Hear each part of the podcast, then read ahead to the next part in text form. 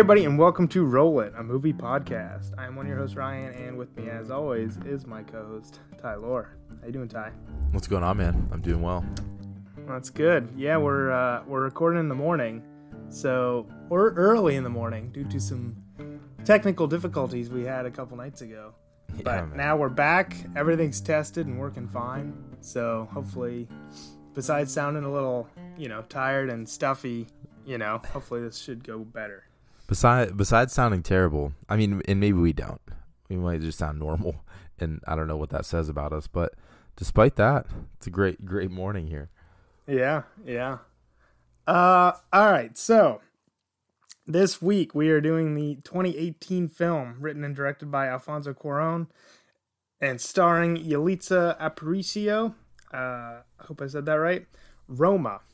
So, Ty, give me your thoughts on this movie. What'd you What'd you think? So yeah, I was uh, I was actually out grabbing some drinks with some friends last week, and I think somebody or whatever two weeks ago, and I think somebody mentioned it. Uh, somebody mentioned Roma to me, and I'd never heard of it, and they were telling me how great it was. So I was like, all right, I'll give it a shot. And um, you never heard of it? Wow. Or I'd I'd heard of it. Like I guess I didn't. When when people say Roma, I just think of Rome. I don't know. Oh. Anyways, uh. I was like, I, I was like, I vaguely remembered it. I guess I had yeah. heard of it, and they were like, "Yeah, it's a great movie." And I was just like, oh, "It's that black and white one or whatever." They're like, yeah, I was like, "All right, I'll give it a shot." Uh, d- really enjoyed it actually, and I'm sure that's oddly a little, maybe a little surprising for you because it is a long movie. It's black and white and subtitles, and uh, historically speaking, that doesn't really blend together to make the recipe for my favorite movie. But I really enjoyed the movie, and, and I just love the artistic, uh, like the artistic create. Or I shouldn't say that. I guess I just love the cinematography throughout the movie too. Um, I think it was like brilliantly done. I think Cor- uh, Cuarón did amazing um, in directing this. I thought the actors did; they were all great. The kids to the adults, and, and most of them were first time actors, and. Um, I really just, my favorite part of the entire movie was just letting the scenes breathe, like how long the takes were. Um, I think it added like an extra element to the storytelling of it all because it was more about the ambience, and, and we'll get into this later, I'm sure. But um, and I and I really got that from those long takes, just letting it breathe out, you know. Mm-hmm. So yeah, would you? And I, I should, I do want to preface this too. I have now said what I've thought of the movie for the first time three times because of all the technical difficulties. So uh, that's the short of it, but I'll, we can dive into it later. But what do you think of the movie?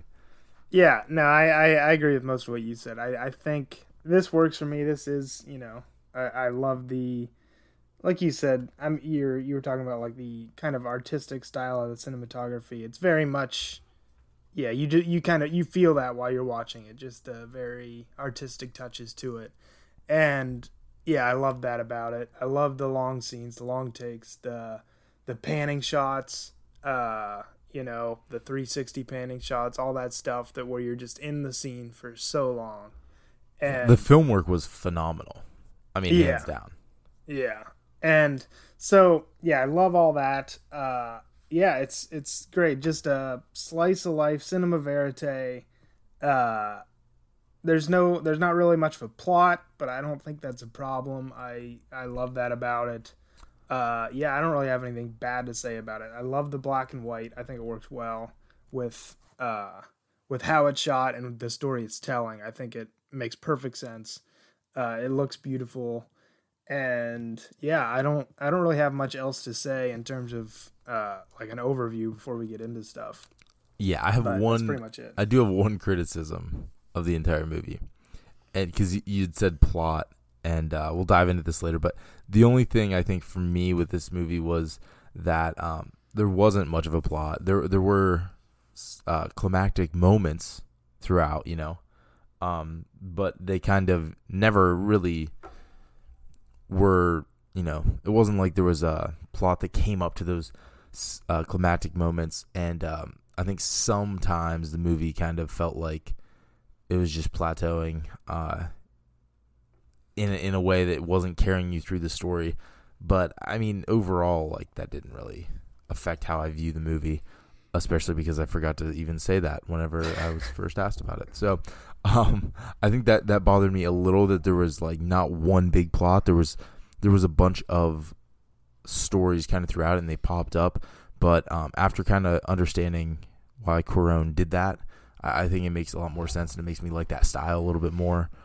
Or, or that choice, I should say, a little bit more, and understand, yeah. like, kind of. Yeah, and I mean, it, I get that, but at the same time, like, the whole point of this movie was to capture, like, just life, you know, and her, and uh, what, Cleo's right. life, and, you know, life is not full of uh, a second act where you're building, you know, where uh, everything's building. It's just kind of, like you said, plateaus, and that's the way life is. So I think it works for this story. It does until it doesn't. Yeah, climax, it's like yeah, flat exactly. lines, and then it spikes, and it's not the traditional story arc. And um, at first, I think, like I said, I think that bothered me a little bit more at first. I wouldn't say bothered, but I was just kind of like, ah, I wish. I love all the stuff that happens. I think that a good story arc would really pull it all together. You know, that's kind of how I viewed it. Yeah. So I don't want to say like I didn't like it before, but then after watching the behind-the-scenes documentary, which we'll discuss, you know, it, you understand the movie a lot more, and I, I it made me like it a lot more, understand the choices a lot more, and um, enjoy the movie a lot more. Uh, just even rewatching the scenes that they shot um, in some parts of that B T S uh, doc. So, all in all, great movie. I have nothing. I have nothing really terrible to say about it. That just me trying to find a criticism is a loose plot, but such is life. I don't have much criticism either. The only thing I would say, I think it's fine the way it is, but you could probably trim off fifteen minutes of this, you know, knock it down closer to two hours flat if you wanted to. Uh, Which I usually would agree with you. Um, I thought yeah. the timing of this movie was fine. I, I, I don't think, um, I don't know why that I... I wish I could pinpoint why some movies that are long, I'm always like, you can take thirty minutes out of that. And um, other movies, I'm just like, yeah, it works. And even though the, the takes were long, there was a lot of time to, like, breathe. It, it was different in a sense of, like, long to me, in the word long. Like, I think those moments that could have been cut or, or like, those takes that just kind of were so long kind of gathered the ambience to build the next scene, or to, to kind of help build you into the moment, you know, to like build you into the nostalgia that Cuarón um, was feeling. Yeah. Uh, so I, I think it works for that. And that's why I'm not really too bothered by the, the length of the movie. Yeah. And I get that. Yeah, I totally, I, I can agree with that. And I get that because, and that's why I think it works the way it is. I'm just saying, if you wanted to, you could trim this down. You know what I mean?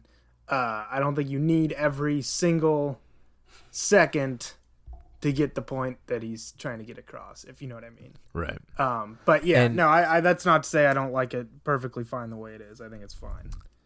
And hey, if it was any other editor, maybe it would have been. But yeah, when you're editing your own movie, you know. yeah, yeah, the, it's a director's cut. The whole thing's a director's cut. Um, yeah.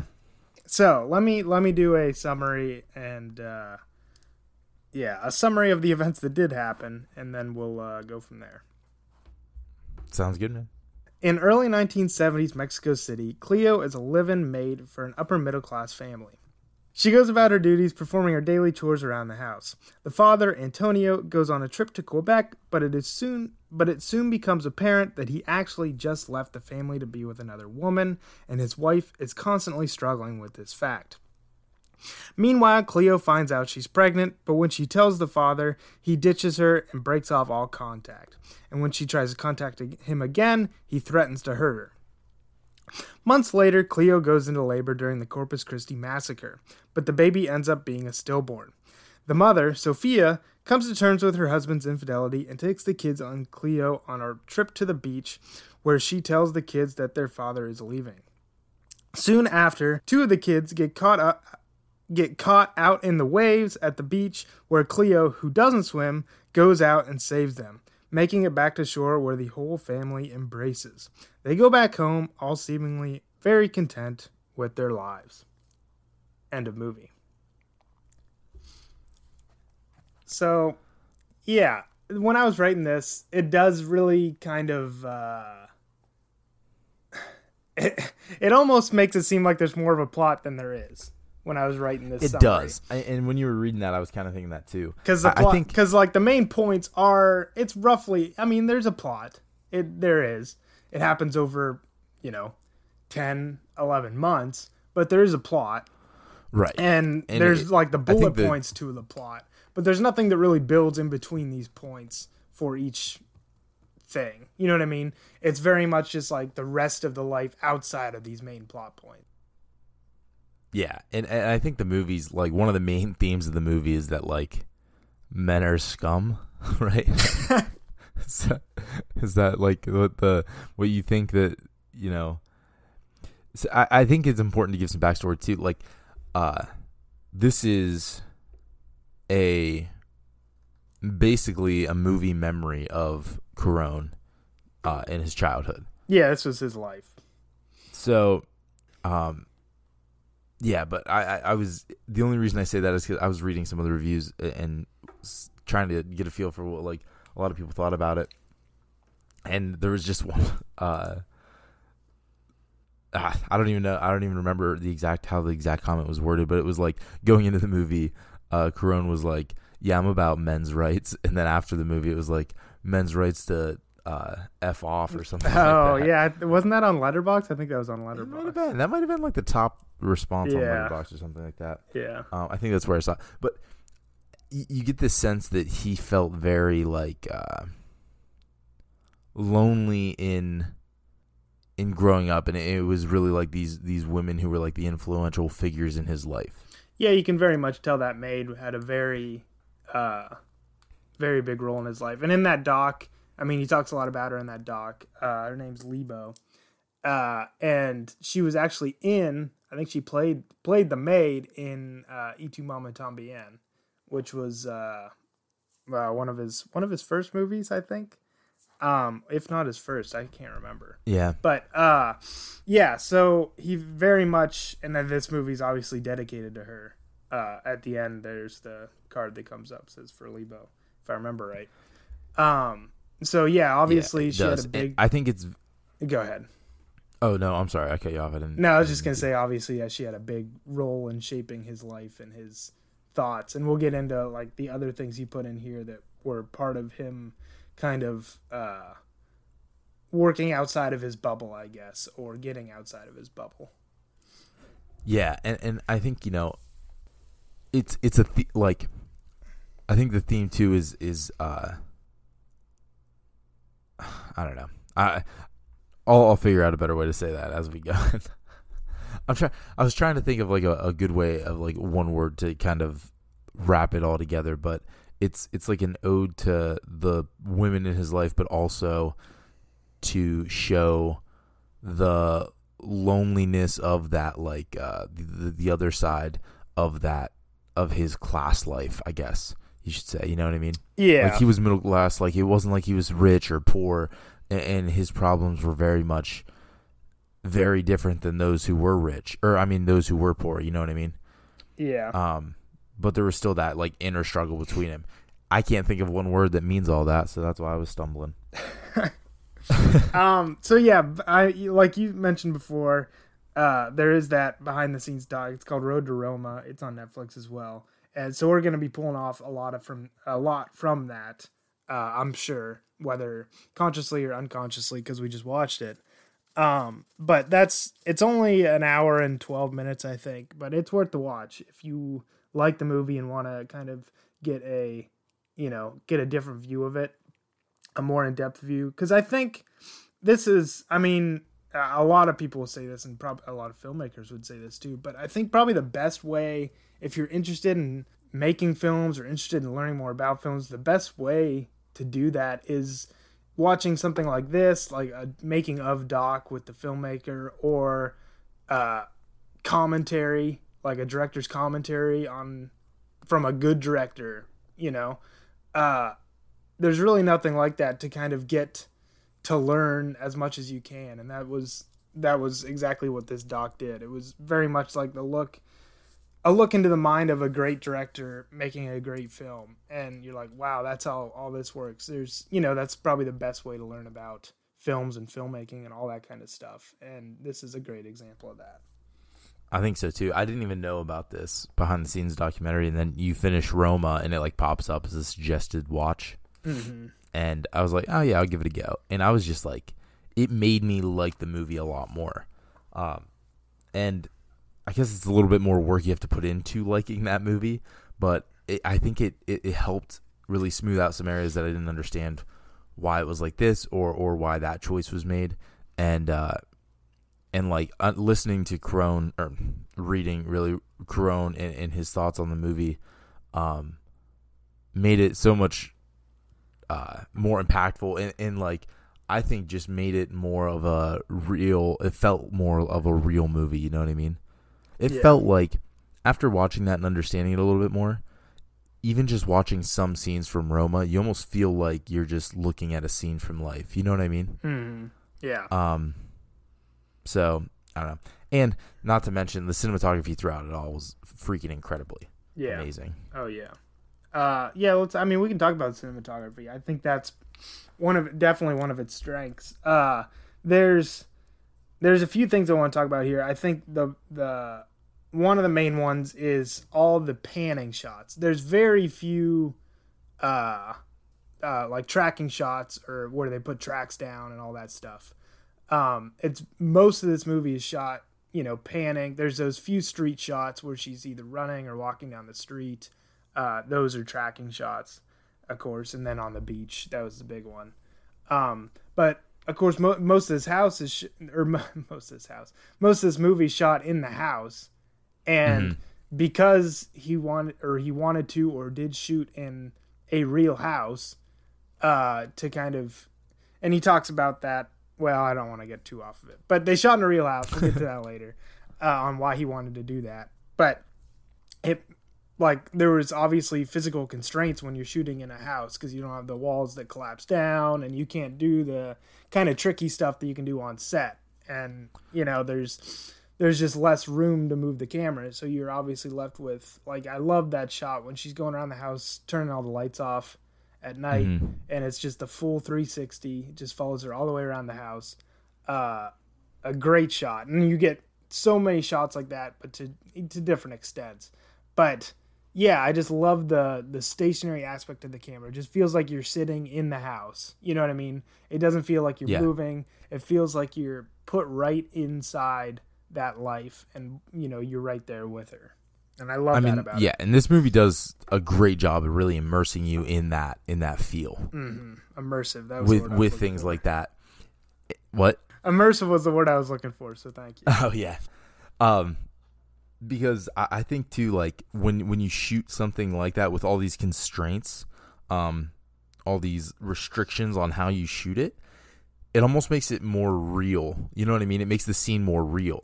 Mm-hmm. Because there's not these crazy, wicked uh, tracking shots through the house, and you're like, oh, look, they they're, they were on one side of the wall, now they're on the other. Yeah, exactly. Um, you know what I mean? Just going through walls and all this, like, other uh, practical ways that you shoot people in tight spaces. This was this felt very real. It felt like you were sitting there and just like turning your head. You know what I mean? Mm-hmm. Um, and and yeah, like I I don't. And that was another that scene in particular where she's going around the house turning all the lights off was another just great like scene to like let it breathe. You know what I mean? Mm-hmm. Um, yeah. Just it, it was very there. I don't even think there was any dialogue at all in that. No. No. Whatever, thirty seconds or whatever she was walking around. Um, I don't know. I knew from the I knew from the moment I freaking watched like played this movie that I was gonna love the cinematography in it. Yeah, yeah. It starts off with that uh, like five dude. minute, ten minute shot. Seems like forever of you know the of just the ground. Uh, the roll, the credits. Yeah, um, and you know exactly what you're getting into, and it works. Pulls you in right away. Um, it does, dude. And, and I love the reflections that they got. Like. With the uh, the plane coming through, and and he talks um, about uh, in the doc he says he talks about that shot, and he's like, yeah, so obviously we saw have the shot of the ground to start, and then the shot of the sky to end, and that's very symbolic. And then he doesn't say what it's symbolic of. yeah. Um, but I thought that was interesting that he said that. I don't do you, what's what's that symbolic of, Ty? I I don't I don't know if it's um.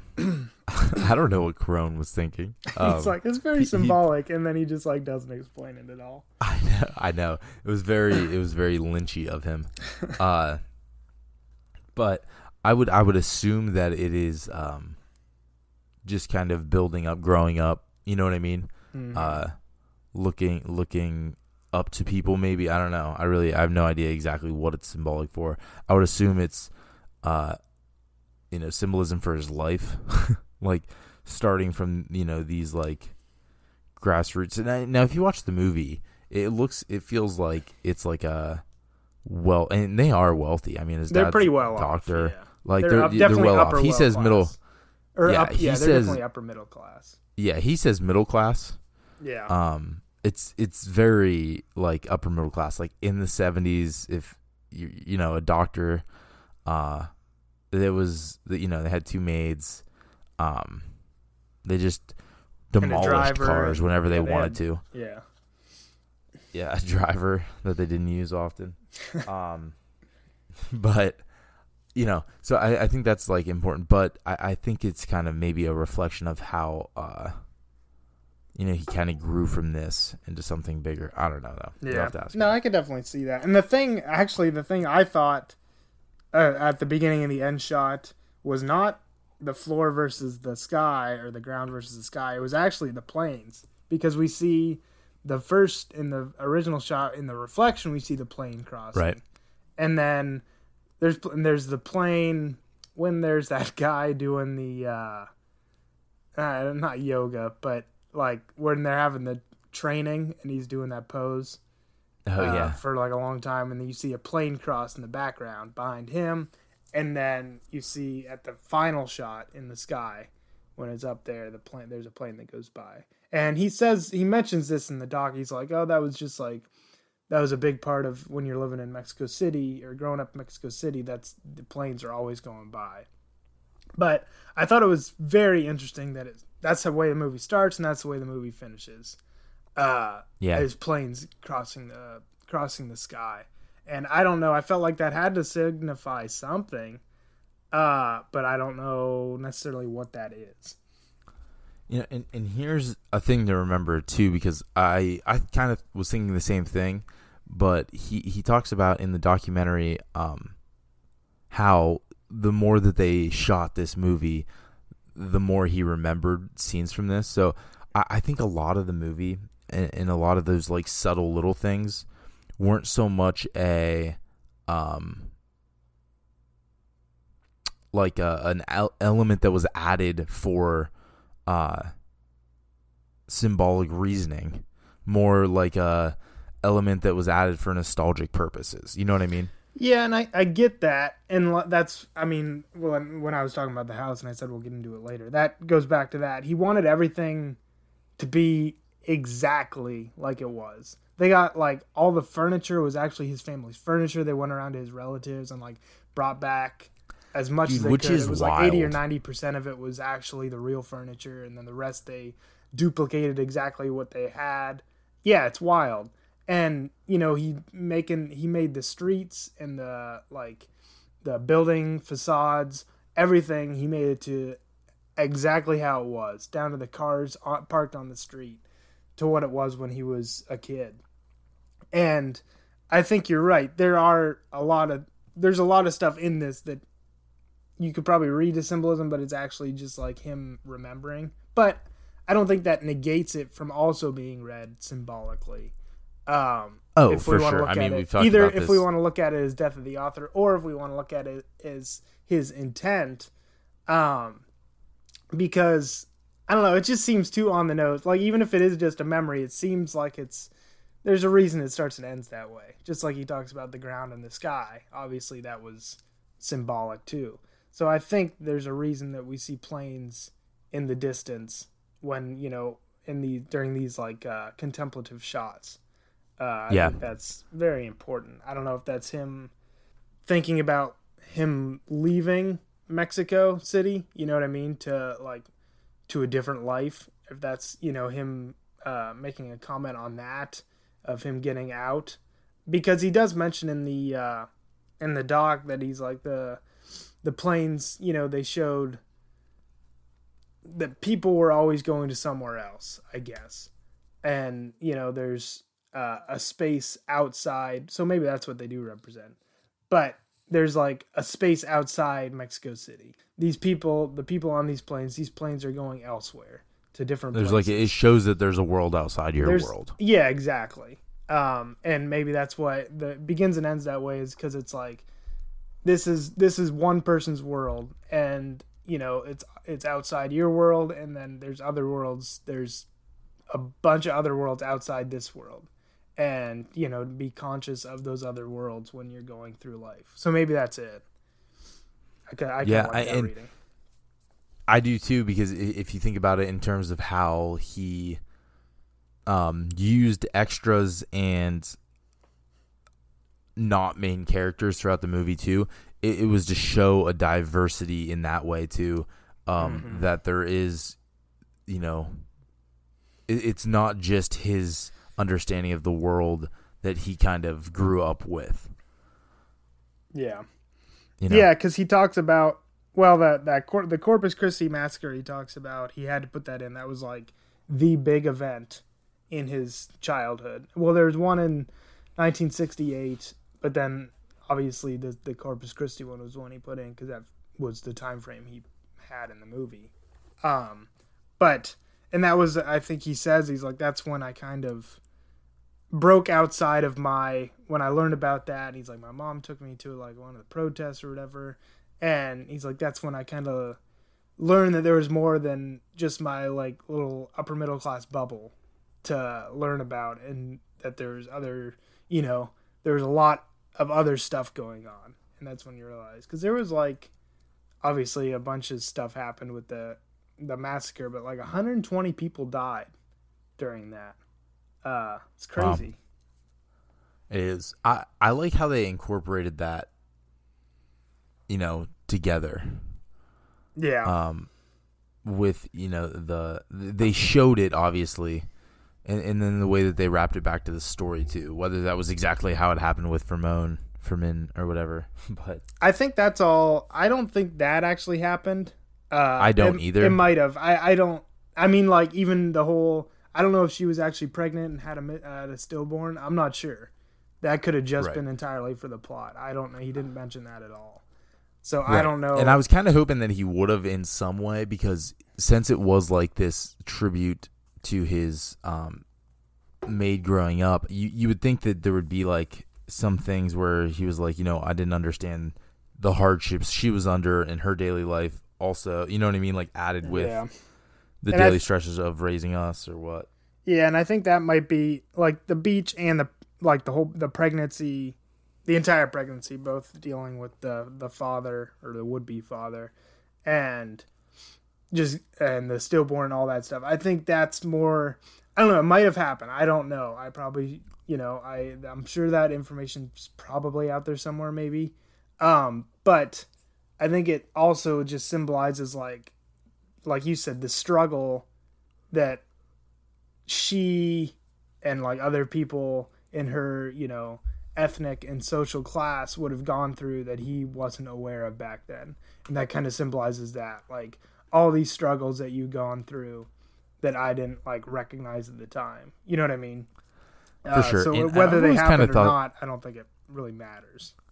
Right. And and I think it, it kind of plays a bigger part in the conversation around it, because f- for – just think about – I didn't even realize this until probably a few years ago, so I was an adult obviously, but being like a nanny or, or uh, you know, a live-in maid or anything like that, like you have to deal with your own responsibilities of regular life, but you're also playing – uh, or not playing. You are like you are also worrying about these responsibilities of – of this family, you know what I mean? And and I feel like that would be a heavy weight to carry, and I think it would be really tough to kind of keep your, not, well, which you don't, but keep your work life and your personal life separate, which you wouldn't, but like, how do you understand, you know what I mean? Like, how do you balance out your own struggles against others? What is work? Is it just a lifestyle? And I think, especially in the seventies in Mexico City, it was definitely, it was a lifestyle, you know? Yeah. Um, yeah, obviously. People of that social class, they that's you know that's how they lived. Yeah. Yeah, no, obviously for somebody like that, like a live-in maid, that's like, that is, that's your life. You know, that's, you don't, you don't have uh, much other option. That's your, you know, you're entirely absorbed into that life.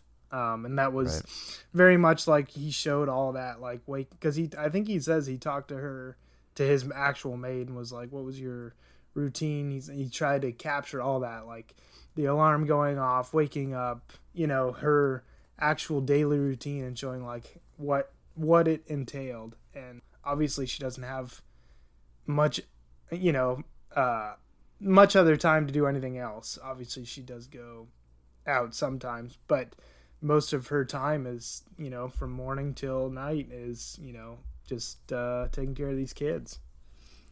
Yeah, man. And I'm I'm gonna uh, I'm trying to think of the word right now. Um, an au pair. Oh yeah. So we did. Um, this is kind of what it reminded me of, and this is kind of what made me realize, like, man, that's that's rough. uh, so an au pair is basically like a nanny, but um. you know, more for the kids than like a live-in maid. So it's not just all like cleaning and stuff. We did a story on one for the newspaper like four years ago, three, four years ago. Um, and obviously the one that we did, the one that we did the story on, uh, she was very like close with the family. It was like, she was probably in her mid twenties or early thirties, probably mid twenties. And, um, you know, she's living, she, she's not from here. She's from, uh, I'm trying trying to think of the exact place that she's from, but it's somewhere somewhere in South America. I'm, I'm blanking on the country. Uh, Portugal? That's not. I don't know. No, I don't think it was. I don't, it doesn't matter. Um. Anyways, uh, and that's like when we were talking to her about like her daily routine. It's kind of what like really made me wrap my mind around like this is more of a dedication than a job. You know what I mean? Oh uh, yeah. She she gets weekends off, but you're basically just like, and, and obviously when the kids are in school and stuff, she's hanging out. But for the most part, like it, it's a it's a full life job, not a full time, just like all the time. And I would just think that'd be really difficult, especially like au pairs are usually younger, um, usually from other countries. It, it's they usually have uh, certain agencies they go through. Um, And it helps them with opportunities to, like, learn in America uh, at certain universities and stuff. It's been a long time since I've talked about any of this, so I hope I'm not, oh, like, super wrong on any of this. But um, so she was going to college around here, and, and she enjoyed that. But between the responsibilities of, like, just going back to school and then basically taking care of another family, I, I just can't imagine how hard that would be. And I think what I'm trying to get to, I'm burying the lead here. It's been a big story just for me to say. Um, I think this story really encap- encapsulates the struggles through diversity, even in that small of a worldview. What do you mean in struggles? Uh, the, like in- the struggles of class, like it, it shows. Like, oh yeah, yeah, yeah. The, the, the, the mom, you know, Cuarón's mom is struggling with this loneliness. Um, the maid struggling with this loneliness. It, it's it's almost like everybody has their own. Everybody's carrying their own bag, even in this small house, which is like this small world view. You know what I mean? But the way that they mesh and work together, um, I thought was interesting. But I thought it really showed a, shown a spotlight on the fact that, mm. uh, you know, he really respects and looks up to his. Uh, the maid that he grew up with, you know what I mean? Because as he got older, he understood how her struggles could have impacted the entire family, but didn't, you know what I mean? How her struggles were almost um, minimalized because of her duties. Yeah. How she like, yeah, how they, they didn't even recognize what kind of struggle she was going through. Right. Um, and I think we see that a lot. I mean, there is a, other nods to like the class and uh, ethnic struggles in, so obviously when she goes to uh, what's his name, Furman. Furman. Um, yeah, can we just goes, yeah? Can we just talk about one thing real fast? Yeah. The weirdest scene in the movie. The full frontal. Yeah. The full frontal of Furman just training martial arts, naked in a hotel room or whatever. Yeah. It was, and uh, I think the only thing that proved, because I was watching, I was like, this guy seems like he's a little crazy, and then I was right. um, Yeah, he's uh he's a jerk. Yeah, uh, um, not not a good dude. Um, but also that was just like a weird scene, and I understood a lot of like why they did this, or like, you know, certain parts of that movie. I just never wrapped my mind around like why we fully needed that, uh, except to say that it was to show that he was just like all he could think about was like this uh, martial arts. Yeah. yeah, martial art. But like, I was just thinking of like this power of like authority over people, you know? Yeah, it might be it. He was kind of showcasing his power to her. Uh, yeah, yeah. It was a Anyways, weird scene. Weird. Ah, uh. it was. That was the only one where I was just like, I don't know if this like, if this is worth doing anything. But yeah, so that scene aside, I guess. Yeah, I don't know. Yeah, that that scene threw me for a loop too. But well, and, and um, it was like funny because I was just like, man, this dude just like he just went in and got a shower curtain rod and then came out. I was just thinking of like the conversation that led up to that. Like, oh, you do martial arts? Cool. He's like, yeah, you want to see some? She was like, I guess, sure. And he came out just super serious, full frontal, and just started swinging this. Uh, shower curtain rod, swinging the shower curtain rod around like a madman. Um, and, and yeah, anyways, he turned out to be crazy. So my assumption was right, and maybe Cuarón was like, "That's what exactly what I was trying to do." Yeah, yeah, that, that's that's probably it. Um, anyway, when he when she goes to his, well, like I don't know the what to call them the uh.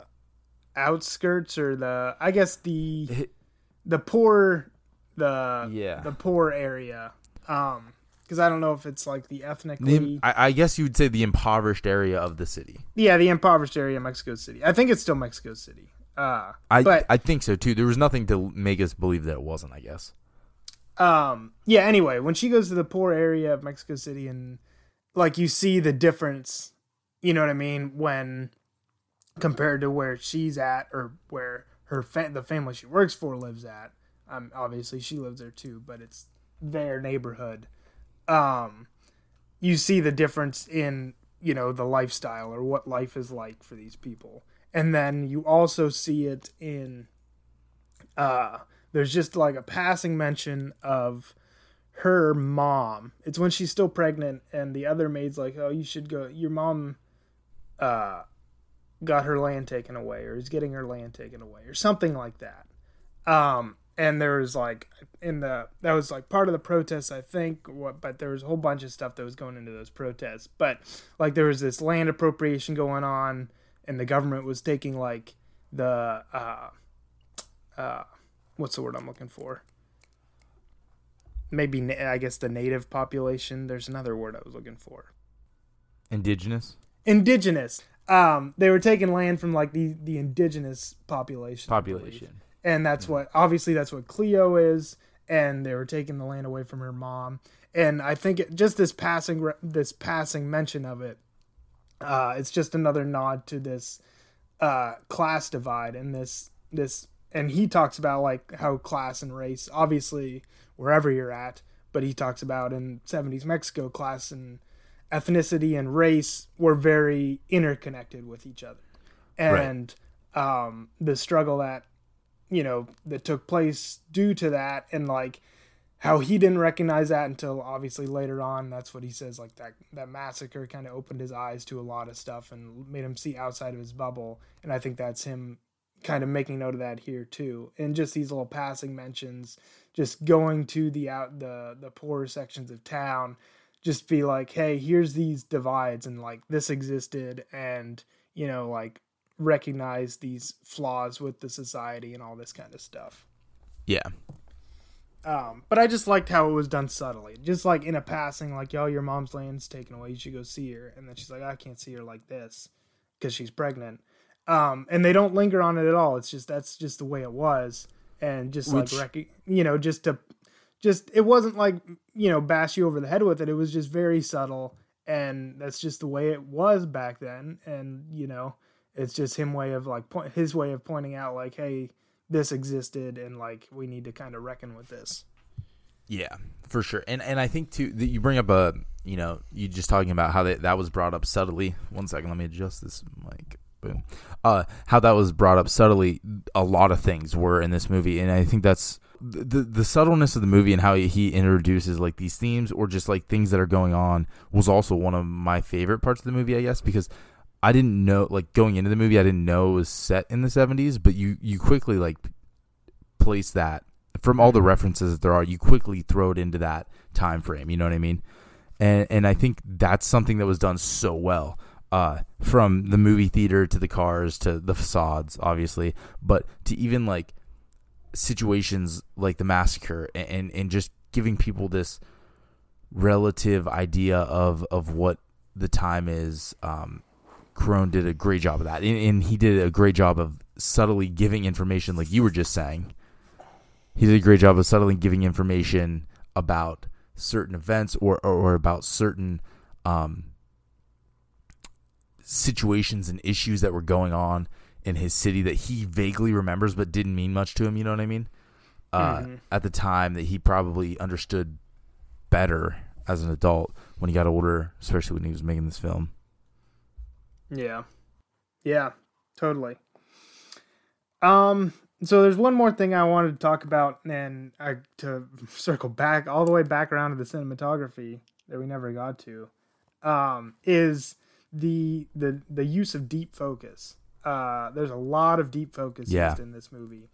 And I think it makes sense for what they were doing here when you've got this kind of fullness in the frame, these long takes. This is the only, like long takes are the, really the only time you can use deep focus, because it'd be too much if you were cutting all the time. Um, yeah. It'd be too hard. So ex- it'd be, as a, yeah, it'd be as really a viewer, hard. I exactly. think. There'd be too much. Yeah, if you're cutting every second and a half, you're, it's just too much. It's sensory overload. But this, for sure, and I, and I think a lot of people who are listening probably know what deep focus is. But before you go on, it, it deep focus is just when most of the scene is in focus, if not all of it. Um, it, it, there's nothing out of focus. It's not no blurry backgrounds. It's it's you see everything as if you were there uh, in real life. How you mostly see things. Um, right. is is in deep focus. So continue. Sorry to cut you off. I just wanted yeah, to give no, a quick no, no, no. That's I'm I'm glad you pointed that out, because yeah, usually if usually in a normal movie you got like selective focus where the the foreground is blurry, the you know background is blurry, and then you have just the portion of the shot where the people are talking or whatever your whatever the subject is that's in focus. But for this, of course, you have the whole the whole scene, the whole house or wherever they're at. Everything's in focus. And it just because you talked about earlier that this is they're letting this he's letting this breathe. The whole the scenes are, you know, nice and long. You can just absorb the whole like setting. You can feel it, you know, because everything's in focus. And but For there's sure. a couple the the probably the most notable use of when it's is selective focus is in that pregnancy scene. And yeah. I don't. I think that's just because you don't want to see that, because um, it's definitely it's it's it's you definitely notice that it changed there. You know what I mean? Because yeah. so much of the movie has been in deep focus, and it changes when that. Whew, that's a rough scene. Yeah, that that one that one is a rough scene. Uh yeah. So I don't. Do you do you have any other thoughts on why they would have changed that there? Or is it just because uh, you don't want to see that? I. I I think I think it's a little yes, I think it's that for sure. But I think it's also to focus the attention on, on the loneliness that Cleo is feeling at the time, you know? Mm-hmm. Um, because mm-hmm. at, while we talk about the movie has like a loose plot or whatever, or, or you know, um, just these moments of climax, the, the entire theme, and I and I think I really understood this. Again, I, I understood a lot more about this movie after watching the behind the scenes. And uh, in a good way. I don't say that as like a, I didn't get enough from the movie, but I understood it. It made a lot more sense in, in a in a good way of saying that, I guess, um, mm-hmm. after watching the documentary. And the one thing that is roaming throughout the movie is uh, is this this theme of loneliness. And so I think that was one of those moments where you can really pinpoint the theme. And they really focused in on Cleo's loneliness that she was feeling in that moment. You know what I mean? Yeah. Yeah. No, that's yeah. I, I would do. I would agree with all of that, uh, for sure. And I, I love Um, in that documentary, Cuarón, he says, uh, he says the idea of cinema is lonely. Um, yeah. Wait, hold on. Did I write that right? I don't know. I don't I don't know verbatim, but yeah, he says the idea of cinema has always appealed to him as being lonely, and that's why he felt drawn to cinema. And in his childhood, I think he was also what he was also trying to say is like when his father abandoned him, and, and he kind of felt lonely in a lot of other senses. Like he was kind of like that, um, that mis not a misfit, but like in his in his family, you know, he was like that odd one out. You know what I mean? Uh, or at least it felt like that for him. So this this whole movie was really like a realization of how his childhood shaped him um, into who he is today, or, or who he grew from in the seventies, I guess, in Mexico City. But that theme of loneliness, especially after understanding how he approaches cinema and, and how he thinks that, you know, cinema is lonely. And in a broad sense of it, I, I could definitely see what he means, you know. Um But I, I think that that scene in particular really did it for me. There was probably one or two other scenes that really touch on like the loneliness, um, that feeling of loneliness. And another one that I can think of is when uh, the husband was leaving. Mm-hmm. Because I was just like, man, this is why. Like he was obviously like upset, and and you got a lot of subtle hints from the audio of just like him complaining about the dog poop in the courtyard and all this other stuff, um, which is just like, I know this turned into like a rant. I was just going to say a point, and now I'm just like on a roll with it. But the like the audio engineering of it all really makes it feel like, I, I think between the deep focus, the audio engineering, the long takes, it really makes you feel like you could just be sitting in that room and, and taking in all this like overheard information and kind of eavesdropping in on on what it was like to be a child in this household. You know what I mean? Mm-hmm. Yeah. Not understanding no. a lot, understanding some, but that feeling of loneliness is kind of there throughout. But I, I think when his the mom is, is hugging the husband before he leaves, you know, um, he touches on this in the in the documentary even broad, or even like more specific to how he like felt when he was shooting that scene. But I think that scene, just like the stillborn like pregnancy scene, both really pulled together that theme of loneliness. Yeah. And I, I, I like it how you talked to, you know, the, you pulled the theme of loneliness into like shaping himself or shaping who he is, because I think that is a lot of what the deep focus does, because, or, you know, it, in, in addition to kind of showing us all these surroundings, it's also showing us how these surroundings and how this setting and how this landscape, whether it's the, you know, nineteen seventy, Mexico City, all the stuff that leads to that, uh, how it shapes the lives of Cleo. Well, the life of Cleo and the lives of everybody else in the household as well. But how yeah. all these external externalities shape Cleo's life, uh, whether she wants them to or not. And I think that's yeah. very apparent. You know what I mean? For sure. I, I mean, I one hundred percent agree with you. And, and I think, too, the, the only other time I can think of that they had a shallow depth of field or, you know, um, selective focus is in the movie theater. Mm-hmm. When it was on Cleo and For Men. Mm-hmm. Um, yeah. And, and thinking back on that, too, because after that movie theater cut, you know, what it really did, aside from, you know, give you another thing that subtly gives you the time frame of this movie in this beautiful theater, um, was that it like showed this couple just so disconnected from other,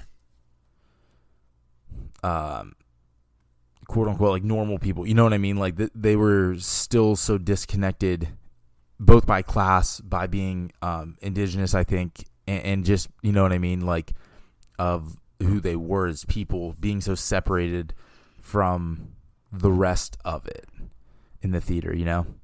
Mm-hmm.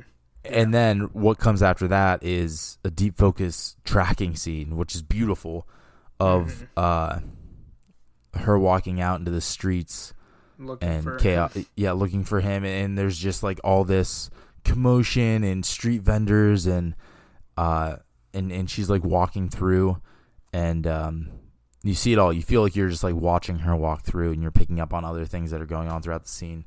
And uh, that was that was a great scene. But I, I think those that contrast really showed that loneliness that she felt. You know what I mean? Mm-hmm. Yeah, I like that.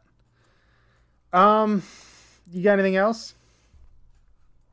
Uh, I I talked on this a little bit, but um, the audio engineering in this movie was phenomenal. Mm-hmm. Yeah, and I don't know if that's something that I'm like picking up on more now. Uh, it's, it's just something that I'm probably noticing more now or more interested in now. I don't really understand why I'm picking up on that more, but um, just like all the subtle hints of audio, uh, I I just thought it was like the engineering of it all was so great. Like they used very. The, they use the sounds to put you in the scene rather than the scenes to dictate the sound. You know what I mean?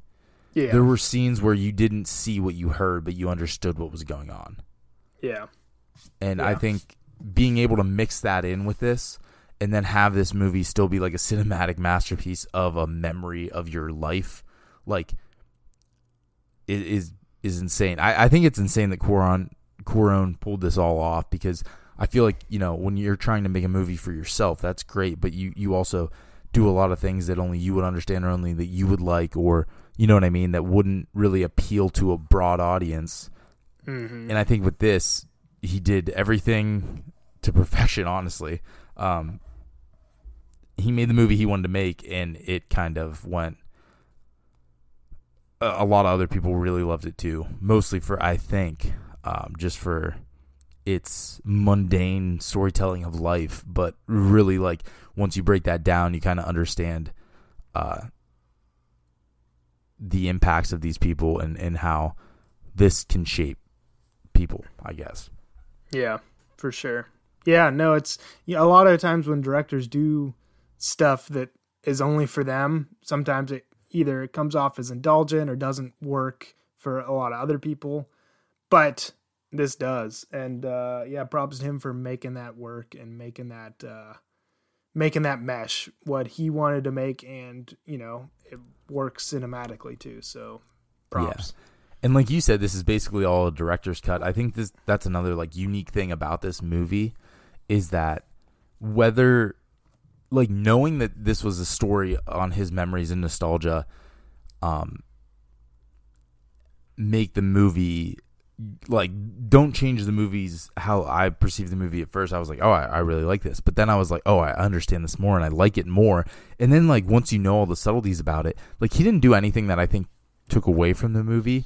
Um, and especially with him having almost complete control over this entire production, uh, I, I think that it's a fine line to walk between making a fantastic film like that you want to make and that everybody else can also make, and making a film that you want to make that nobody else will like, you know? Um, and striking that balance, I think, I haven't done it, obviously, I think is a very difficult thing to do. You've se- We've definitely seen where, like, directors have, like, fallen short in that aspect, you know? Mm. But um, I think as far as Cuarón goes, he freaking knocked it out of the park. Yeah, for sure. Um, well, if you don't, do you have anything else? That's all I got. Alright, well, uh, what are we doing next week then? Next week we are doing the twenty eleven? ten. ten. twenty ten uh, horror, I, I don't know, horror, uh, I've never thriller. seen that. I think it's more of like a thriller, uh, okay. Suspense, thriller, yeah. Yeah. I remember when the movie came Mystery. out. It's it's the twenty ten uh, it's twenty ten Scorsese movie Shutter Island with uh, your boy Leo, and um, Ryan's seen it before. I haven't. Um, I'm not a big thriller guy, but I think my taste in movies and genres has been it's been getting a full run through. I, I I don't mind thrillers that much. I didn't like dramas when we started this podcast, and now I love dramas. So I don't know. I don't know what that says. But um, nah, I haven't can, seen uh, it in a long time, so it'll be it'll be like pretty much a first watch for me. I haven't seen a pretty I haven't seen it since it came out. So it's been yeah, yeah it's be been eleven years. It. Yeah, yeah. So Crazy. It'd be good to revisit it. Uh, I always like doing watching and talking about Scorsese movies, so that'll be good. yeah, I'm looking forward to that episode too. And, uh, you know, especially now that we have two weeks between episodes, it's, uh, I don't know, the time, to, I guess, to explore more in movies like this. Not that this was supposed to be like this. We're recording last minute. But you know what I mean? Like, we got to watch that yeah. behind the scenes. And, and I think with Scorsese, most of his movies are a little long. So I like that we can dive into some longer stuff. But in yeah. between these long, these long, uh, that week without a roll it dropping on a Monday, where can people find us, Ryan? So you can find us on Twitter and Instagram. We're at Roll It Podcast on both of those. Uh, follow us, check out our post, comment, D M us, do whatever you do on social medias, you know, the normal stuff. And uh, you can also email us at rollitpodcast at gmail dot com. Uh, anything else, Ty? I think that about wraps it up. Um, we're always open for movie suggestions, so drop us a line and let us know what you think of the podcast. Give us a review if you have some time. Other than yeah. that, I'm good to go, Ryan. Yeah, that'll uh, do it for me, and we'll see y'all next, or we'll see y'all in two weeks with Scorsese's Shutter Island.